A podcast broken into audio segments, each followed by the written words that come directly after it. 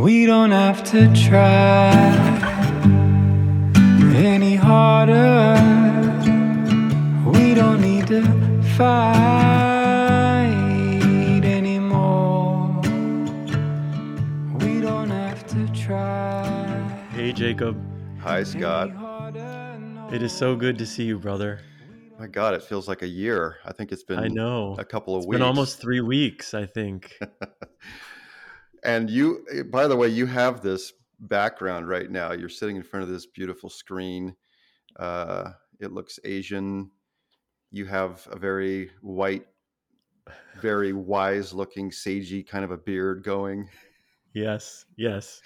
That's what I was going for. I'm at my dear friend Abby's home, and I'm with two cats, Frank and and Ricky. And my middle name's Frank, and I had a brother named Ricky, so I feel extra connected to these cats. And they're um, lovely, and my friend Abby's lovely, and it's wonderful to see her. And yeah, how are you? Wow, I am well. I'm uh, I'm really glad to catch up with you. So give us. I, I've had the benefit of you texting me um, here and there about your travels, but give us a quick rundown. Where in the world is Scott Stabile? Where have you been? I've been a lot of places since we last spoke. We um where was I? Oh, when we last spoke, I think I was in northern Michigan. Yeah. My god, it's been a it's definitely been a journey since then. I was in Wisconsin and Iowa and Nebraska and then South Dakota and Wyoming and Nevada and now I'm in California. And I won't go into obviously details about the whole journey.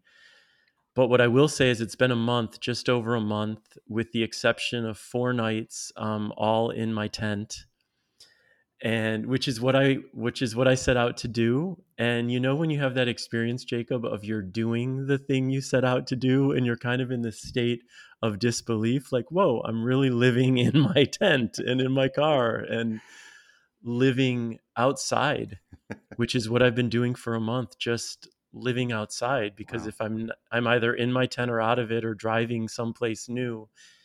And that experience has been extraordinary. The outside nature part of this life I've chosen for right now has been uh, it's been incredibly grounding. It's been really beautiful and and I've had moments I was thinking about it. I've had moments every day, at least once, a period in every day where the background energy of nature becomes the foreground energy and I feel just completely overtaken in the most beautiful way by the experience of being with the trees or the mountains or the lake depending on where I am and in those moments it feels like nothing else matters right? It feels like this connection to earth and nature is um,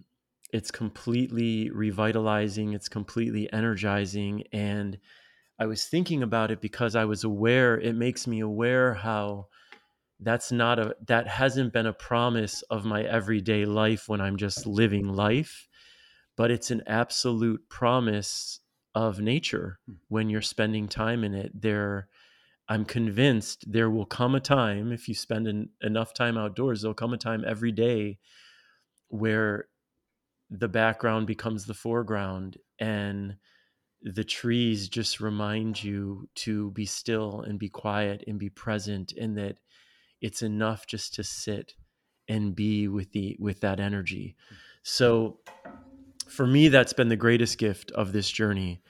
And i've had those moments like really dramatic ones and really simple ones but they all have that signature of just like breathe be still you know follow our lead.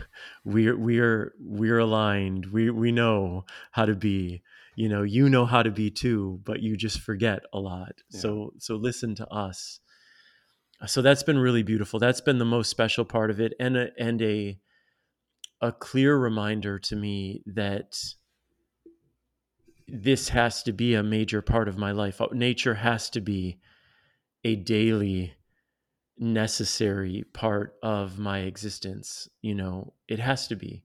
I want it to be. It needs to be. It's a need.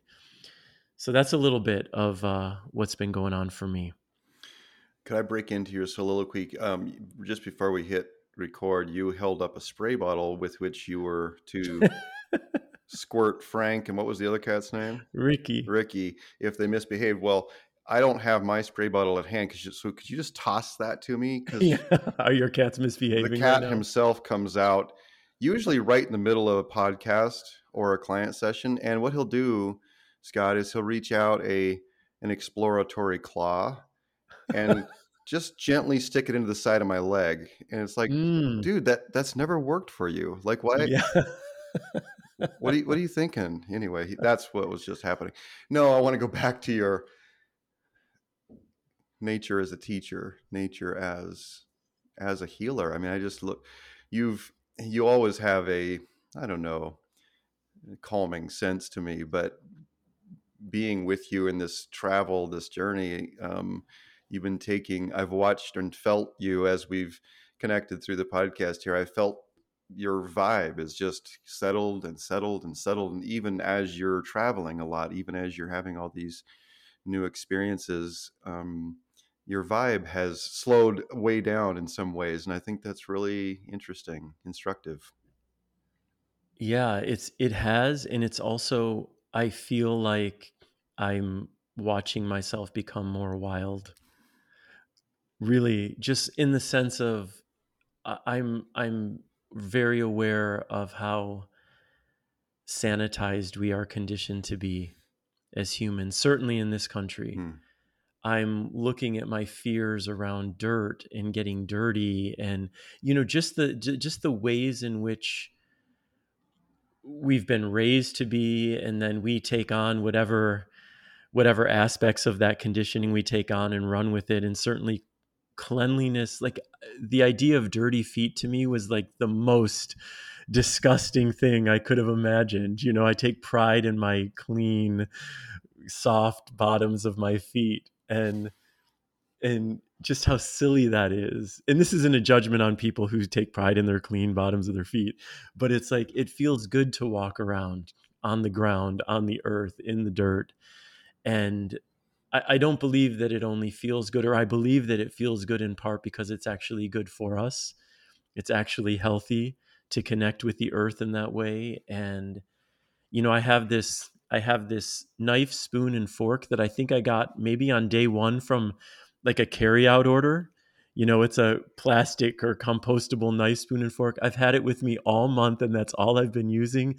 And to, literally, the whole month, it's all I've used when I'm when I'm eating.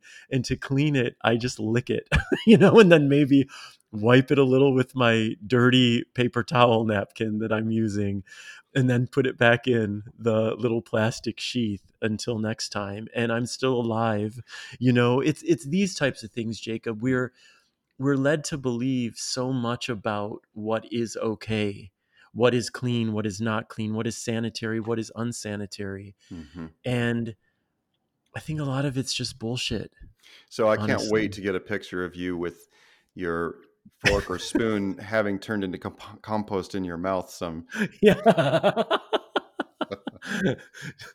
Excuse me, totally. You know. You know, we come we we always come in not really knowing what we're going to talk about, but there there was one thing I wanted to say that I would like to to inject here.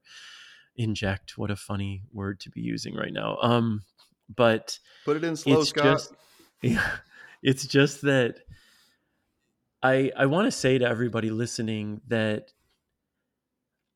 it- and and I feel like we collectively feel this way often now and it's another one of those moments where I feel like everyone is feeling this again the weight of the world and the heaviness of what's happening whether whether you're focused on Afghanistan or Haiti or the pandemic Mhm. or the fires or um, whatever else it is that is leading to more anxiety and more fear one i want to acknowledge that and and within acknowledging the heaviness that i feel so many of us are feeling in the in the sadness and pain i just want to say that it is not this is not it is not normal for us to take in this much grief. It is not normal for us to take in this much tragedy this much heartbreak. I mean we were we have evolved from literally just dealing with what's going on in our small tribe to then to our villages and and suddenly we're consuming the heartbreak and tragedy of an entire planet. And if you are feeling overwhelmed by that and and paralyzed by it and not knowing what to do and hopeless within it i just want to share with you that that's entirely normal. It is it is overwhelming for our minds it's overwhelming for our bodies it's overwhelming for our hearts. And with that what i what i want to share is that one thing that has helped me be present with the state of the world is one to not be so present with the state of the world honestly but that but but also it's it's understanding that I'll, I'll give you an example of who I might have been a year ago or how I might have approached these things a year ago. I hear about what's happening in Afghanistan, and I'll spend who knows how many hours reading how many articles about what's happening in Afghanistan and and feeling incredible anxiety around it, incredible grief around it, and then finding an organization that I feel good about contributing to who's maybe on the ground doing something of value to help with that humanitarian crisis. And and now for me in my life, I feel like I skip a lot of the middle steps because for me, I don't need to spend hours reading about what's happening in Afghanistan or hours reading about the earthquake in Haiti and and miring myself in the energy of that, which isn't helping a- Afghanis, it's not helping anyone in Haiti. So I'll either just jump to finding an organization that I feel good about supporting, whom I believe is doing some some work on the ground that will benefit the people there, and then take my attention to other things like nature, like the trees, because ultimately my A to Z I find myself at Z anyway. And what I'm eliminating is all of these hours of creating anxiety and sadness that don't serve anyone. They don't serve me and they don't serve anyone. And I feel like sometimes we believe that when a tragedy is going on, for us to be available to it or caring about it, we have to give over hours and days of our time to being sad and unhappy and grief stricken around it. And I just want to toss out there the option, other options that you don't actually have to to sit in the sadness of it necessarily. And look, whatever you're called to do, great. But there, there are other ways you can be with yourself during the day. There are other ways you can take care of yourself during the day. And and just again to remind you we weren't we weren't built to hold the tragedies of every nation on this planet it's not um, sustainable for our hearts or our minds or our bodies I think that's a wrap. I think we're done with this episode. no, Scott, thank you. I'm sitting there listening to you, and I appreciate you showing up with that to share. And I've been listening to Russell Brand's book, uh, Revelation, on Audible. That's the only place mm-hmm. it's available. After I got done listening to him on a podcast with uh, Dax Shepard, I think. And in this book, he he is sharing his experience of watching uh, Dr. Beckwith um, on stage during a service get the news that some major beloved sports star had died and the audience's phones were lighting up and people were getting impacted by this news. Um, and he said, I watched Dr. Beckwith stop and take a breath. And he said, what came out next was alchemy. Because what he invited us to do was, he said, we're all feeling the shock and the weight of this news. He said, we can choose right now to either internalize it, internalize our own self involved experience of it. Oh, I feel so sad. I'm so shocked. He said, I'm not for a moment suggesting that we don't feel what we're feeling. He said, but we can either choose to turn inward and fall into ourselves, or we can choose to take that and use it to in some way reach out with love to someone to reach out with Mhm. love to our children to our families to someone we can take some action. He said that feeling you're feeling is actually fuel it's energy. And ri this right here this moment we have when this news has hit us and impacted us he said now let's take a breath and experience it together and acknowledge it deeply. So when you were just sharing what you did i was remembering that and that's what i feel like you're asking us to do. And you know the example what you're saying is no experience it um, feel it but also can you take some action? Can you give? Can you offer some way? And then from there being in the you know as you know i run a lot of these things through the polyvagal chart. Being up in Mhm. that high heightened anxiety or the disassociation the freeze state really is that's there is no medicine in that. There is no we go there it happens to us we Yeah. can't deny it but and so i'm not suggesting we just immediately try to settle into the green zone. No we need to feel what it was that shock that traumatic news or experience and then and sometimes it's not even a single thing like you so well said. It's this atmosphere of heaviness of all of these things are happening and then the reflection of saying okay what does that mean about my life? And a lot of that's unconscious reflection. That means everything's falling apart. That means and things Yeah. feel hopeless things feel and there isn't any medicine in that. There's i'm less likely to react or respond with love with reason with anything good to those around me when i'm in that state Absolutely. And what you're saying is so true because I, I I hope I'm clear. It was in no way suggesting we don't feel whatever we're feeling. yeah Absolutely. But how you how you say that, Jacob, is so perfect that there's no medicine in that. hmm You know, feel what you're feeling and and yet I see the compulsion in so so many of us in this country to then become consumed with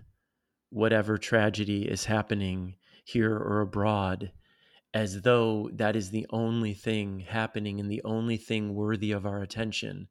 And for us to give our attention to anything else is not to honor what's happening abroad you know and it's that it feels to be this this vicious cycle that keeps that keeps us as a collective locked in this this belief that the world is totally fucked and everything's horrible. I was just talking with my friend Abby who before I went live she was making avocado toast and she was um she she lives here in California which is where I am and she said she was telling me how she tries to you know just buy California avocados because unbeknownst to me and I'm guessing to you there's like this whole fucking gang war drug thing happening with avocados from Central America where literally like the people involved in the narcotics industry have got because avocados are such a huge thing here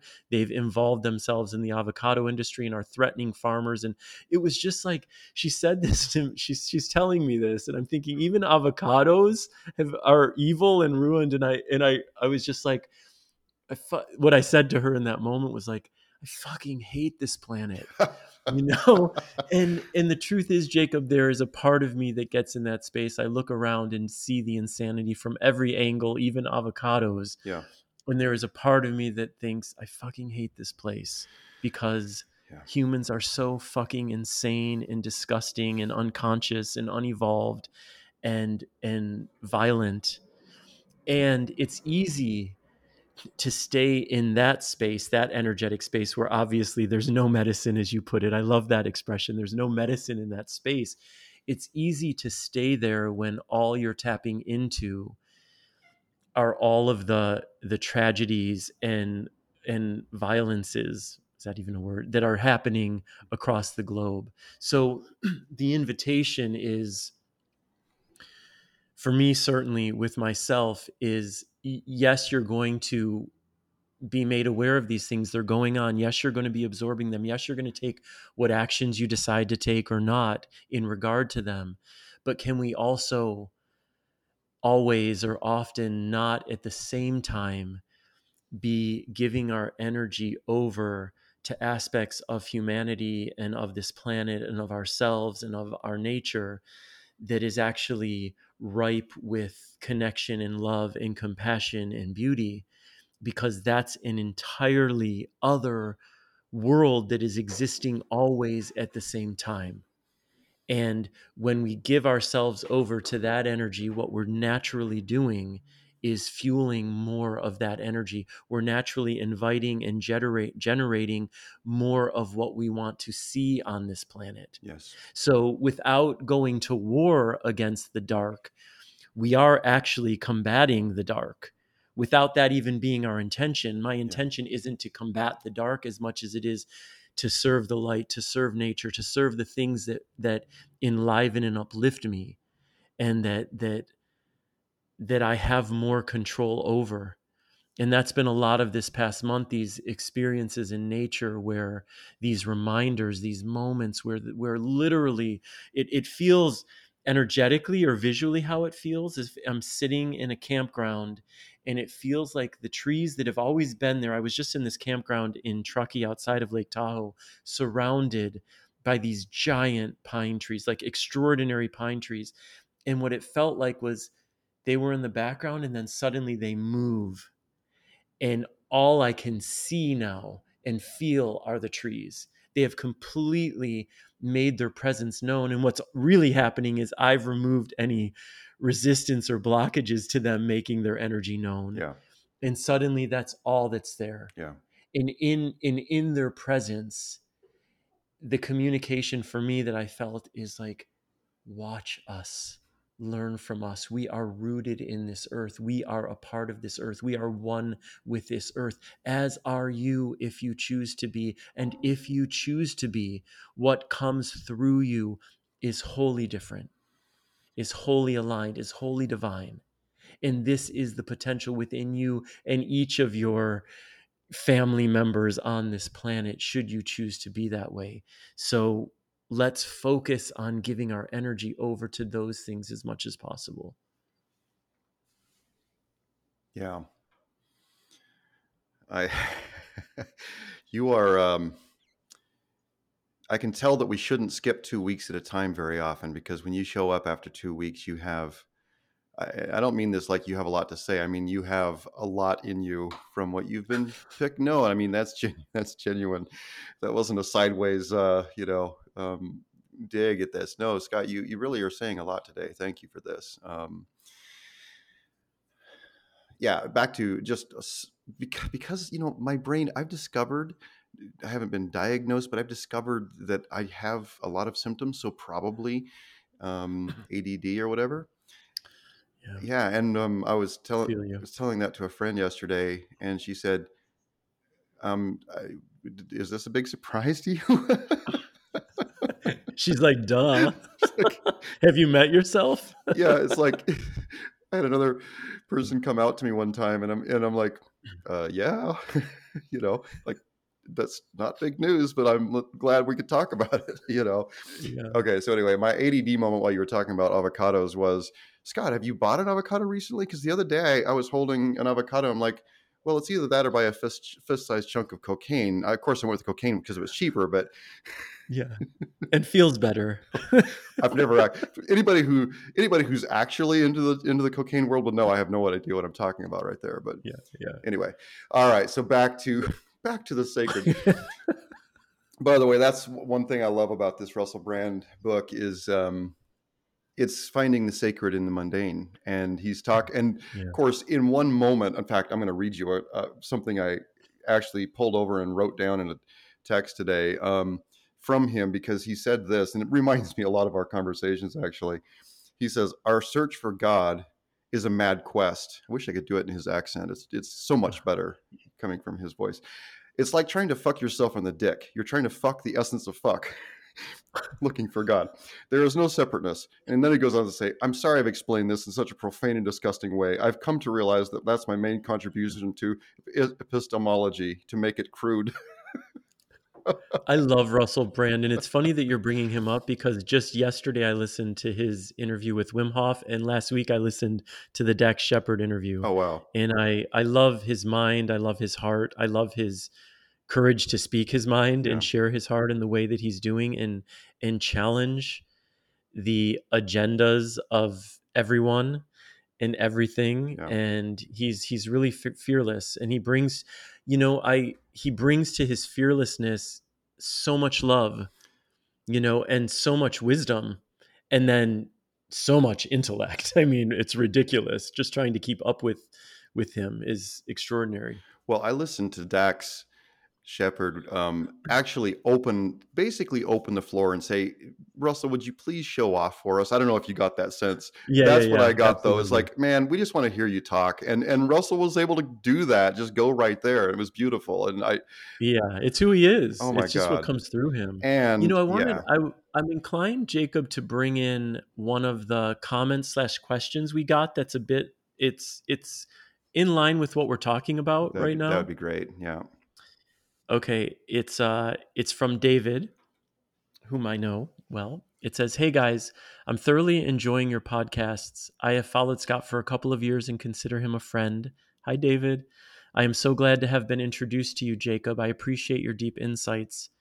I haven't listened to all of the podcasts, so you may have already addressed this. If so, please let me know which episode. Okay. I would like to hear your perspective on something that I have become more consciously aware of recently.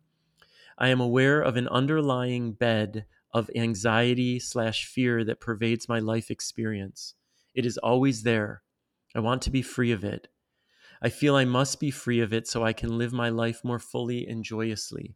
Is this a universal human experience? Is it a manifestation of the ego structure? Is it simply existential angst? Is it something to be aware of, inquire about, and be with without resistance? Do you have any thoughts on this that might be helpful? I assume I am not the only one who experiences this. If so, then I guess I need professional help, huh? Thank you. Love you both. Do you have any thoughts you want to share on that? Well, David's list of, you know, is it this? Is it this? Is this? I mean, I'm just sitting there nodding my head. Yep, it's that. It's that. It's that. It's all those things. And is it? And is it? What? Read that part where he said, "Is it something to be aware of and inquire?" What was that sentence that he said? Is this a universal human experience? I believe it is, hmm um, to some degree in all of us. Is it a manifestation of the ego structure? Is it simply existential angst? Is it something to be aware of, inquire about, and be with without resistance? Yeah, you know, Scott, it was interesting. I, I love that you brought that in. And let me just take a moment and say, what what a joy it is to have people sending us comments through our website. Truly, I get so excited when you forward them to me. Yeah. Yeah. So just take a moment, um, a non-commercial break. We're not getting paid for saying this. Uh, yeah. Hey, hey, Jacob, hi, Scott.com. And there's a, there's a comment box on there. So we love to hear from you. And as I'll say, I'll say it again, but, um, if you don't want it read on the air or there's a portion of it you don't want, please make sure and say that because we want to respect your privacy. Um, Scott, when you were talking right before I had my ADD moment and went back and talked about avocados and cocaine, um, no, when you were talking about that experience of being in the classroom, sanctuary of nature, having the trees talk to you, becoming so aware of the nonverbal communication you were getting of that depth of this is the message. You are not separate from this beautiful system, this amazing supportive system that works, whether we know it's working or not. And one thing I'd like to say to David, um, I'm looking here at this polyvagal chart. Um, sometime maybe I'll be able to post it somewhere, Scott, where everyone can see what we're talking about. But um, the attributes of the green zone, which is the bottom layer, it's when we settle our nervous systems down to where we actually feel hmm, deeply relaxed. So there's lots of ways of getting there. You know, contemplation, Scott's sitting out in nature, um, mindfulness, meditation, all these different ways. But I would like to just read a few of the of the characteristics of what happens in here. So the high level joy in the present, groundedness, curiosity and openness, compassion, a sense of being mindful, connection, safety, oriented to the environment. Now, those, Scott, for the circles we've moved in for a lot of years, those are the holy grail of self-help, personal development, spirituality. Many there are many wisdom traditions built entirely to help us get there. Uh, but what I want to also look at just briefly is what happens in our bodies, and this is why I call it medicine. Is this actually physically healing us to settle into this state, out of the anxious, out of the fight and flight, out of the numbness and freeze and shut down and shame of the um, freeze zone. So, some of the things that are happening in our bodies when we take the time to unplug, to go into nature, to go into silence, some things increase. Our digestion increases, uh, our resistance to infection, our immune response, overall rest and recuperation, circulation to the non vital organs like our skin and extremities. Here's what I love oxytocin. So we actually begin to generate neurochemicals, oxytocin, that is involved in social bonds that allow immobility without fear. It allows us to sit still with other people or even with ourselves and not be not be feeling fear, not be feeling hyper vigilant. I should be getting up and doing something right now, that actual deep relaxation. It also decreases our defense responses. So, Scott, I know this is a bit on the technical side, but one thing I just want to say is sometimes it's so easy to talk about the value of what you're doing out there in the woods, the value of slowing way down.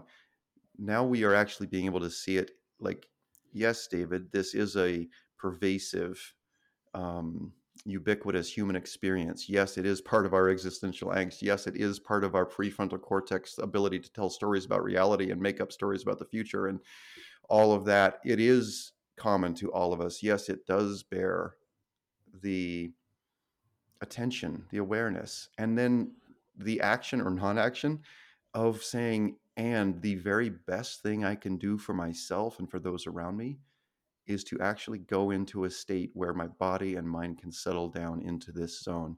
And we can talk about some of the reasons why that can be difficult for people, for all of us, for me, um, the reasons we resist it. But I wanted to share that, Scott, to say it's we can gloss over at 30,000 feet and say, yes, no, it's a good idea to always do these things, or this is what I do. I like to bring it down into here's a why. Here's a why to do it, even for five or 10 minutes per day. And what's the it? So when you think of doing it, what are the its you'd recommend? Like meditation, writing, is that is that what you're talking about? Well, yeah, or or like you going out there and walking around walking around in bare feet experiencing nature. Scott, we're learning so much. If you haven't watched the movie Fantastic Fungi, I'm pretty sure I've mentioned it on this series yeah. before, but we don't even fully yet know how much information is being communicated all around us all of the time. And when we put our skin in some version of the mycelium network, we don't even know that we're actually probably plugging into a flow of information and healing that is not available to us when we're closed off from it. Yeah, absolutely. And thank you for sharing all that. Um, I, I, I also want to say to David, you know, one, I, I do believe what you're experiencing is universal to some degree or another in most of us. You say it is there all the time. And I'd like to just challenge that statement a little and ask you and ask you to really um, bring awareness to yourself throughout the day to see if that's true. Mm-hmm. Because what I suspect is there are moments, and I suspect this because I also know you, so and love you. Um, I suspect there are moments where it's not there. Maybe it's when you're singing, maybe it's in meditation, maybe it's when you're guiding meditation. Mm-hmm. And the reason I bring this up is because if we can start noticing when we're feeling this existential dread or this anxiety in our bodies and pay attention and clock that moment like what you're doing in that moment. Oh, I'm I'm scrolling through a news app Mhm. and I'm feeling this existential dread in my body. That is clear information that you're being given that this is not good for me, right? Or I, or whatever other examples you want to use. And conversely, if you start paying attention to the moments in your day when you're feeling grounded or you're feeling a little more easy or a little more at peace, and maybe it's when you are singing, or maybe it's when you're taking a walk, or maybe it's when you're sitting with the trees, and you can clock that and note it, write it down. These are the things I'm doing that actually bring me a deeper sense of peace. Because you asked if it's part of the ego structure, and to that I would say 100% yes, because the ex- mm. existential dread or these feelings of anxiety, they are coming from our minds. They are coming from the projections our minds are placing on the realities that we're experiencing. And when we're operating from that soul place or that heart centered place or that source centered place, and I know, David, you connect to the, the language that I'm using. When you're connecting to that place, there is not fear and anxiety in that place. And I know you know this. And so it's only when we are out of sync, we're out of alignment with source, with the God energy within us, with our hearts, that we suddenly become caught up in all of our fears and anxieties. So, this is my experience. This is my understanding of how this works. So, I know that I benefit from taking actions that bring me back to source. And I believe we all benefit from taking actions that bring us back to our hearts, that bring us back to our souls, that bring us back to the divine within us. And then the homework for each of us becomes figuring out what those actions are. And equally as important as figuring out what the actions we can take are, is beginning to eliminate the actions that we're taking that stoke that anxiety and fear. And for me, this is a lifelong journey because everything I'm saying is easier said than done, right? Which doesn't mean that it's not worth doing. It just means that it takes intention and it takes energy and it takes work. But it's the kind of work that pays off with more moments of peace, more moments where you're actually living outside that sense of existential dread because you spent 15 minutes singing or walking. And that was 15 minutes, intentional minutes you gave to yourself in that day that created something other. And it's in those moments that you're able to see that that other exists. That there is something other than existential dread. There's something other than anxiety. There's something other than depression. There's something other than what our minds want us to believe we are incapable of moving beyond. And even one moment of that other is an invitation to seek more and more moments of it. So, Scott, I love that you started this part of the conversation with, you know, the what's going on out there. Um, and here we are talking to David now and listening to David. Um, and I, I can just feel in your invitation to these, the singing, the, the various ways we're talking about, about being in the green zone or whatever we want to call that. And I can also sort of imagine thoughts being, how dare I go do something to feel good when there is so much around me, so many people, so much suffering, so much fear. And so I just feel like it's so good to loop these things together and say, look, this is why there's a reason to do it. Yes. Well, I'm using singing, by the way, specifically because David has an extraordinary singing voice. Um, but yes, what you're saying, because you do not help someone out of misery by being miserable yourself. This isn't this isn't it. That's not the way to do it. And again, this isn't when we say these things I I always am sensitive to the the people who receive this is like you can just make yourself unmiserable like it's uh you know what I mean like it's just you turn the switch off. Sorry, let me put this do not disturb. But what what I'm saying is we have this sense that we are somehow dishonoring the pain of others hmm if we're feeling joyful or if we're not diving into that same pain with them. And I simply do not believe that's true. There is an energy to joy, there is an energy to celebration, there is an energy to your connection to nature that it's all energy. And so when you are experiencing joy, what you are putting out there into the world, I believe, is joy, is the energy of joy, is something else for others to connect with, is something else for you to be connecting with. And we we need it. It's it's imperative. It's not just a luxury, it's a necessity. Joy is a necessity. It is a necessity. So if you are in any way feeling guilty about being joyful for some aspect of your life while there's so much pain and tragedy, I implore you not to if you're able to and and dive into your joy because your joy may be the thing that triggers joy in another human being on this planet who was moments before caught up in all of the tragedy and insanity. Because the thing about it jacob is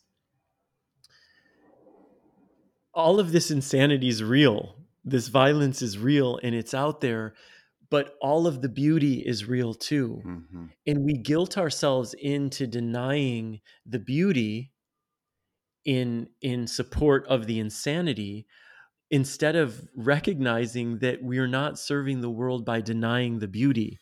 The beauty needs to be honored as well it needs to be celebrated as well. This is how we we we create more balance on our planet and hopefully that balance will someday steer more toward the beauty but but i promise you you know you know if you're david brought up this sense of ex- existential dread that he's always feeling and a lot of us can relate to i promise you if you're spending time viewing laughing babies on instagram or petting your dog and cat or or looking into people who are doing extraordinary work in the world mm. in those moments that you're spending doing that you're not as likely to be in a place of existential dread. It's just not how it works. It's all energy. It's very true. You know, and even something as simple as I heard that Barack Obama, when he was in the middle of some of the most intense days mm. of his presidency, was a big fan of those crazy cat memes. The I can has Cheezburger or whatever would just go and would go and and scroll through a bunch and just sit there and laugh, just just just to actually feel the laughter in his body, right? yeah we need it Yeah, we need it yeah. everyone needs it that's the thing it's not just we it's everyone who needs it No, it is, and this, you know, and again, I adding in some of the nervous system stuff. uh, You know, I'm so sensitive to my brother and some dear friends who are just highly intellectual, and when they go, "Oh, so you're at, you're saying these people over here you usually talk to would would get it if you say it's it's good or important to get into a state of joy, but then you add this stuff and they go, "Oh, you mean you mean I just need to go and laugh. My I can see my brother's face right now. You know, kind of eh, serious brows, like, oh, I just need to go laugh because that's actually going to do good stuff in my nervous system. Then I'll put it on a checklist and go do it later. I love that do though, too. because I love that whatever works for people. If you have to put it on your to do list to laugh, then put it on your to do list and make sure you check it off. That's right. No, completely. And um, I also want to f- sort of zoom back out a little bit, Scott, and frame everything you've shared with us today in the what we've talked about over the course of several episodes, but frame your commitment to your bathing in your willingness to continue to bathe in this experience you feel you're being led through i don't want to put words in your mouth but that's what i've gotten from you i'm being led through this experience of not having all the plans laid out not pushing myself on social media constantly all of these ways that you've changed for a while or forever or for whatever and that sounds wonderful but i'd also like to keep in mind that you are in a position where if you were allowing yourself to perseverate and constantly worry, you could probably be in a state of existential dread most of the time, given just given, look, I don't have a job, I don't have, you know, whatever. Yeah. Absolutely. Yeah. A- absolutely. And and I also want to say that the part of the experience for me of being in nature is there's so much peace that comes with it, but there's also a, a lot of fear. You know for for my mind and the camping and especially when i'm i'm boondocking which is camping like not on campgrounds but just wherever you know and i was camping recently on in wyoming at this boondocking location which was up this windy dirt road onto the top of this mountain that suddenly became kind of like a desert prairie plateau and then followed this other dirt road a few miles in. So it's the most alone i've ever felt camping like there was no one around anywhere. And i noticed some mountain lion tracks near where i set up camp. And they didn't look fresh to me not that i'm a tracker i don't really know but they definitely looked like big cat prints. And I know that there were mountain lions in that area. So part of the experience of being there was part of my mind is consumed with mountain lions. And being eaten by mountain lions and and then the sun is setting in this radiant radiant sunset in tangerine sky and so i'm sitting in this chair and my camp chair and i had my camp chair backed up to my car so that a lion couldn't come up from behind me. It'd have to like come around the side of the car. It, it gave me a little more time. This is my thinking. And so i'm watching the sunset and feeling just the the quiet out there. It was so quiet and feeling so wildly peaceful. And then another part of me having this fear like this really present fear and awareness of mountain lions and being with all of it you know? Re- for me it was another reminder that if you're going to make choices that are aligned with your heart that you feel called to do there is zero possibility that those choices are not also going to stoke potentially innumerable fears for innumerable reasons. And those reasons aren't necessarily going to be that you feel you're going to be killed by a mountain lion, but they're going to be that you're going to fear your your family and friends are going to judge you terribly for what you're doing or your your deep fear that you're going to fail at what you're doing or you're going to lose your your resources that you now have to take this risk. All of these fears it's the same thing. It's the same understanding that we always have a choice to allow the fears that are absolutely certain when we're taking risks aligned with our heart and truth we have a choice to allow those fears to prevent us from moving forward or we can accept that fear is part of this process it's part of this experience as a human being and we can move forward and just as much as possible expand our energy fields to hold that fear along with all the excitement we're feeling and curiosity we're feeling whatever else we're feeling about making these changes. Hold space for the fear too be the expansive being you're able to be so that when you're feeling that fear it doesn't become so dominant that it paralyzes you it just because it becomes one more player in this wide field of players in this wide expansive experience of being a human being and it's not the one that's that's controlling your story anymore Yeah. Trying to cook up something really profound. It's like, no, just, just yeah. yeah but i want to i want to say what i did i i did write about this the other day and, and shared it on instagram but what i did later is i looked up mountain lion attacks and what i found was that in the past 100 years there's been about 100 attacks of mountain lions on humans and 27 fatalities in 100 years so the likelihood of you being attacked or killed by a mountain lion is you are you have a greater likelihood of being struck by, and killed by lightning or drowning in a bathtub.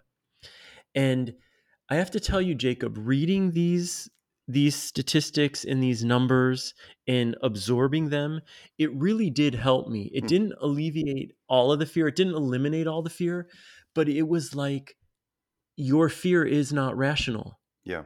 so it's okay that you have it but it's not rooted in in rational thinking. In in what i was reading it even said if mountain lions were interested in humans you would hear about attacks daily. Yeah. they would be attacking humans daily if they had wanted anything to do with human beings. They don't. By the way, I really wish you had texted me when you were having that when you were there having that fear because I read about someone who got killed by a mountain lion this year, and I think that's it. I think they only get to kill one human. well, I talked to my friend Goran the day after, and I was telling him all this and telling him how it's it's less likely than drowning in a bathtub, and he's like, "Well, not for you because you don't have a bathtub." so that's his. So by that logic, it's true. I'm more likely to get killed by a mountain lion than drowning in a bathtub right now in my life. But in general, Yeah, you filthy hippie. Right. There's no chance you're drowning in a bathtub. exactly, exactly. I'm not even bathing. You know, Jacob, it, I was talking about sanitize, sanitation earlier and how sanitized we are. And I recently went, I went eight days without a shower and I would, I was taking, I would swim in mountain lakes and that would count as my shower. And it, what's funny to me is a year ago, if I swam in a lake, I would need to take a shower after. you know what I mean? I'm like, I've got to wash the lake off me. And now, if there's a mountain lake, I'm like, oh my God, thank God I can swim and I'm clean again. Right. So it's all perspective. well, I will say, if you were swimming in a lake by Detroit, you probably should shower. Well, no, I wasn't. Yes, yes, yes. Mountain lakes are different. I'm kidding. Uh, yeah. Well, you know, Scott, do you ever do you ever take people through like just at the beginning of a workshop or something? I know you're getting ready to be in Esalen, right? No Canyon Ranch tomorrow Oh, in right. Woodside, California. Oh my God. Yeah, I'm excited about that. I'll be there for four nights. It's going to be beautiful. Man. Well, we're gonna my first thing out in the world. I'm actually curious to see how it's going to be to just be facilitating with people in a room again, you know? So let's let's uh, let's do a dry run here. Um, with all of our listeners, like when you sit down and just kind of invite people into presence, maybe a very simple meditative practice or something, would you would you actually just walk us through it? Like, let's do it together. Are you willing to? Sure. Yeah. I mean, I would really just, you know, ask you to close your eyes for a second and get comfortable. However, you are seated or lying down, whatever's most comfortable for you. Just allow yourself to be um, comfortable in your body as much as you are able. Allow yourself to breathe in whatever way feels natural. You don't have to force deep breaths or any kind of breathing. And just with each inhale, settle into your body more. Settle into this present moment more. Understand that whatever is happening outside of this moment will be there. You don't need to give your energy to that right now. You can give your energy to this space right now. You can give your energy to your commitment to be present with something that is serving your heart right now. You can take a moment to honor yourself for showing up for yourself in this way, for showing up for your growth, for your healing, for this expression of self love.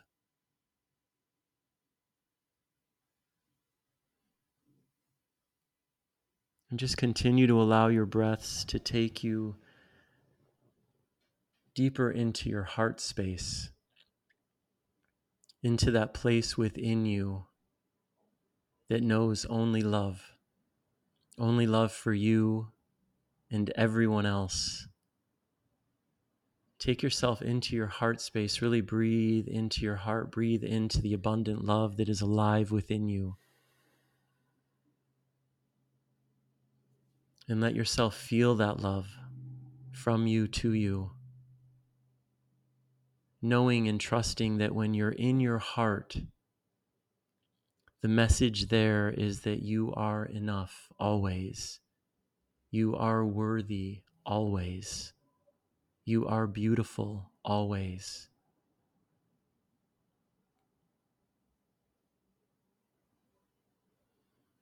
Continue to let your breaths lead you into your heart ever more deeply. Allow yourself to feel the love that is surging through your being, that is emanating from your heart. If you feel inclined, hold your hands over your heart.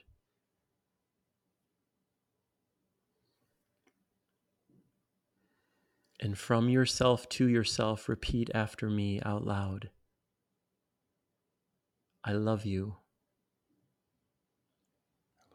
I love you, so much. I see your beauty. I see your worth. I see your strength. And I love you. I love you so much.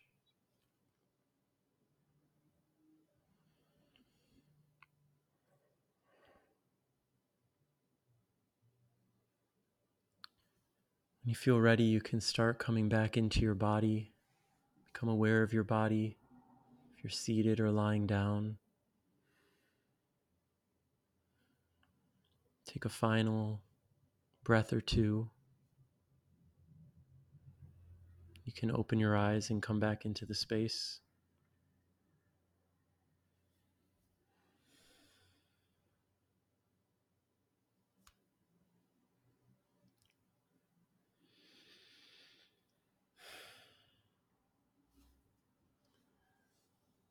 It's a pretty common experience for me, Scott, when I'm in the middle of a busy day. If I do something like this, and especially right now, to have emotion come up.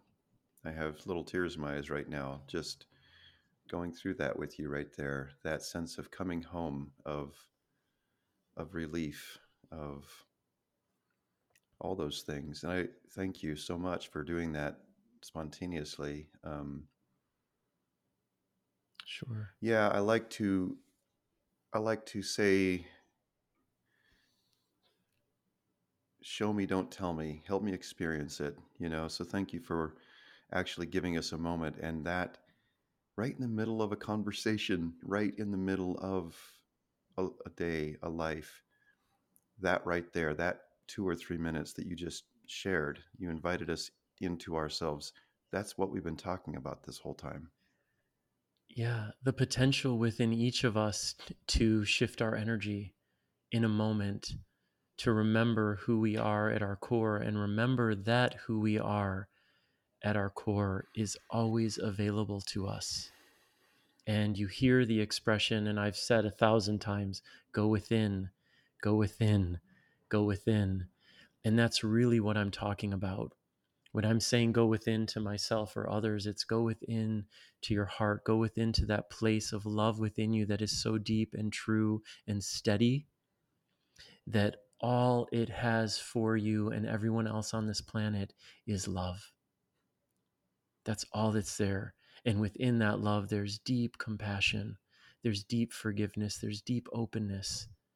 And for me, Jacob, this is how we heal our world the more and more of us who are able to sink into that place and to then speak and act and be from that place, to move from that place and share from that place.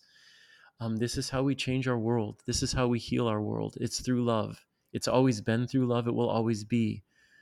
But it, t- it takes commitment. It takes commitment from each and every one of us who's willing to jump on the love train. Yeah.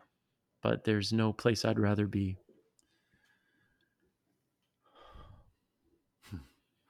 Yeah, I feel this. I feel this like hush. This really. Uh, you talk about the shift. You know, shifting, Yeah. down shifting, inward shifting, whatever it might be called. No, and the and the sense of safety here, the sense of relief. I have several other meetings today. Um, getting ready to take off tomorrow, and just just these few moments of doing that with you and sharing it with everyone else who's listening. And if you were driving, I'd I'd encourage you to come back if you need to, unless you have your own practice. I encourage you to rewind and actually go through that two or three minutes worth. People sometimes it's so easy, myself included.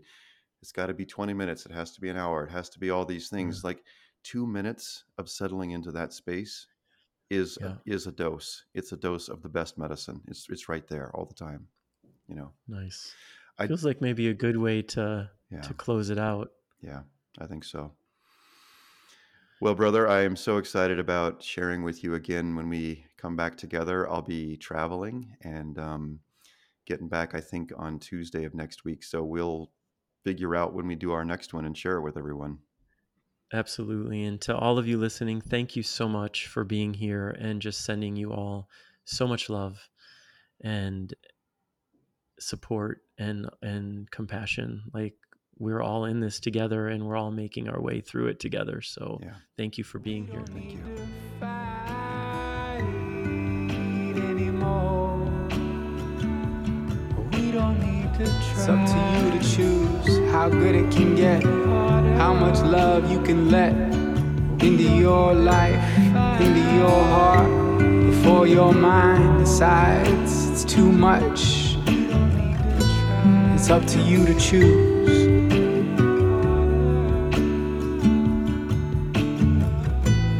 It's up to you to choose.